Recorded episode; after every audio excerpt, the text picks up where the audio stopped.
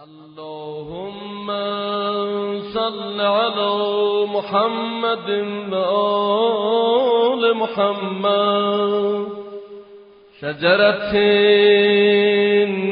النبوة و موضع یه فرازی بسیار زیبا امیدوار کننده بسیار بالا گران سنگ این سلواتی که ایشان زورهای ماه بارک شعبان خونده میشه عنایت میفرمایید یه فرازش هست.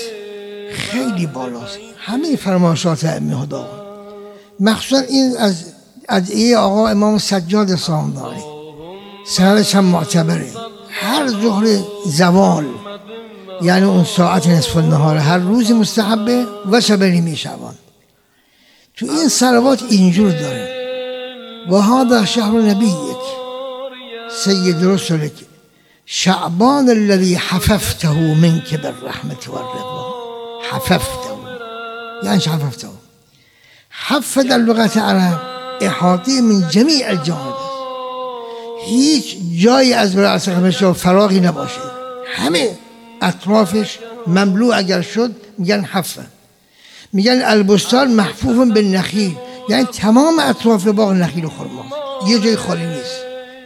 حفه یعنی احاطی من جمیع الجانب آقا امام سجاد می‌فهمد که این ما حففته من که منتصب به پیغمبر رحمت العالمین خودش هم حففته من که بر رحمت و رحمت الهی خوشنودی الهی تو این ماه. یعنی همه ما از شب اول ماه تا آخر ماه تمامش رحمت تمامش رضوان خدا. اون وقت رحمت واسعی خداوند متعال که امام حسین باشد در همین ماه. که از موجبات رحمته رحمت الله الواسع. سفینت نجات الامه تو این ماه. خبر بنی هاشم سلام داریم آقا امام سجاد آقا حسن علی اکبر و آقا بقیت الله اعظم. رحمت اکبر الهی است. رحمت عظمای خداوند متعال.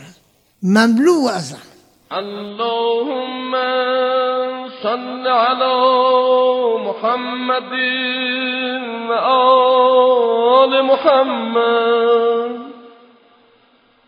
صلاة كثيرة تكون لهم رضا.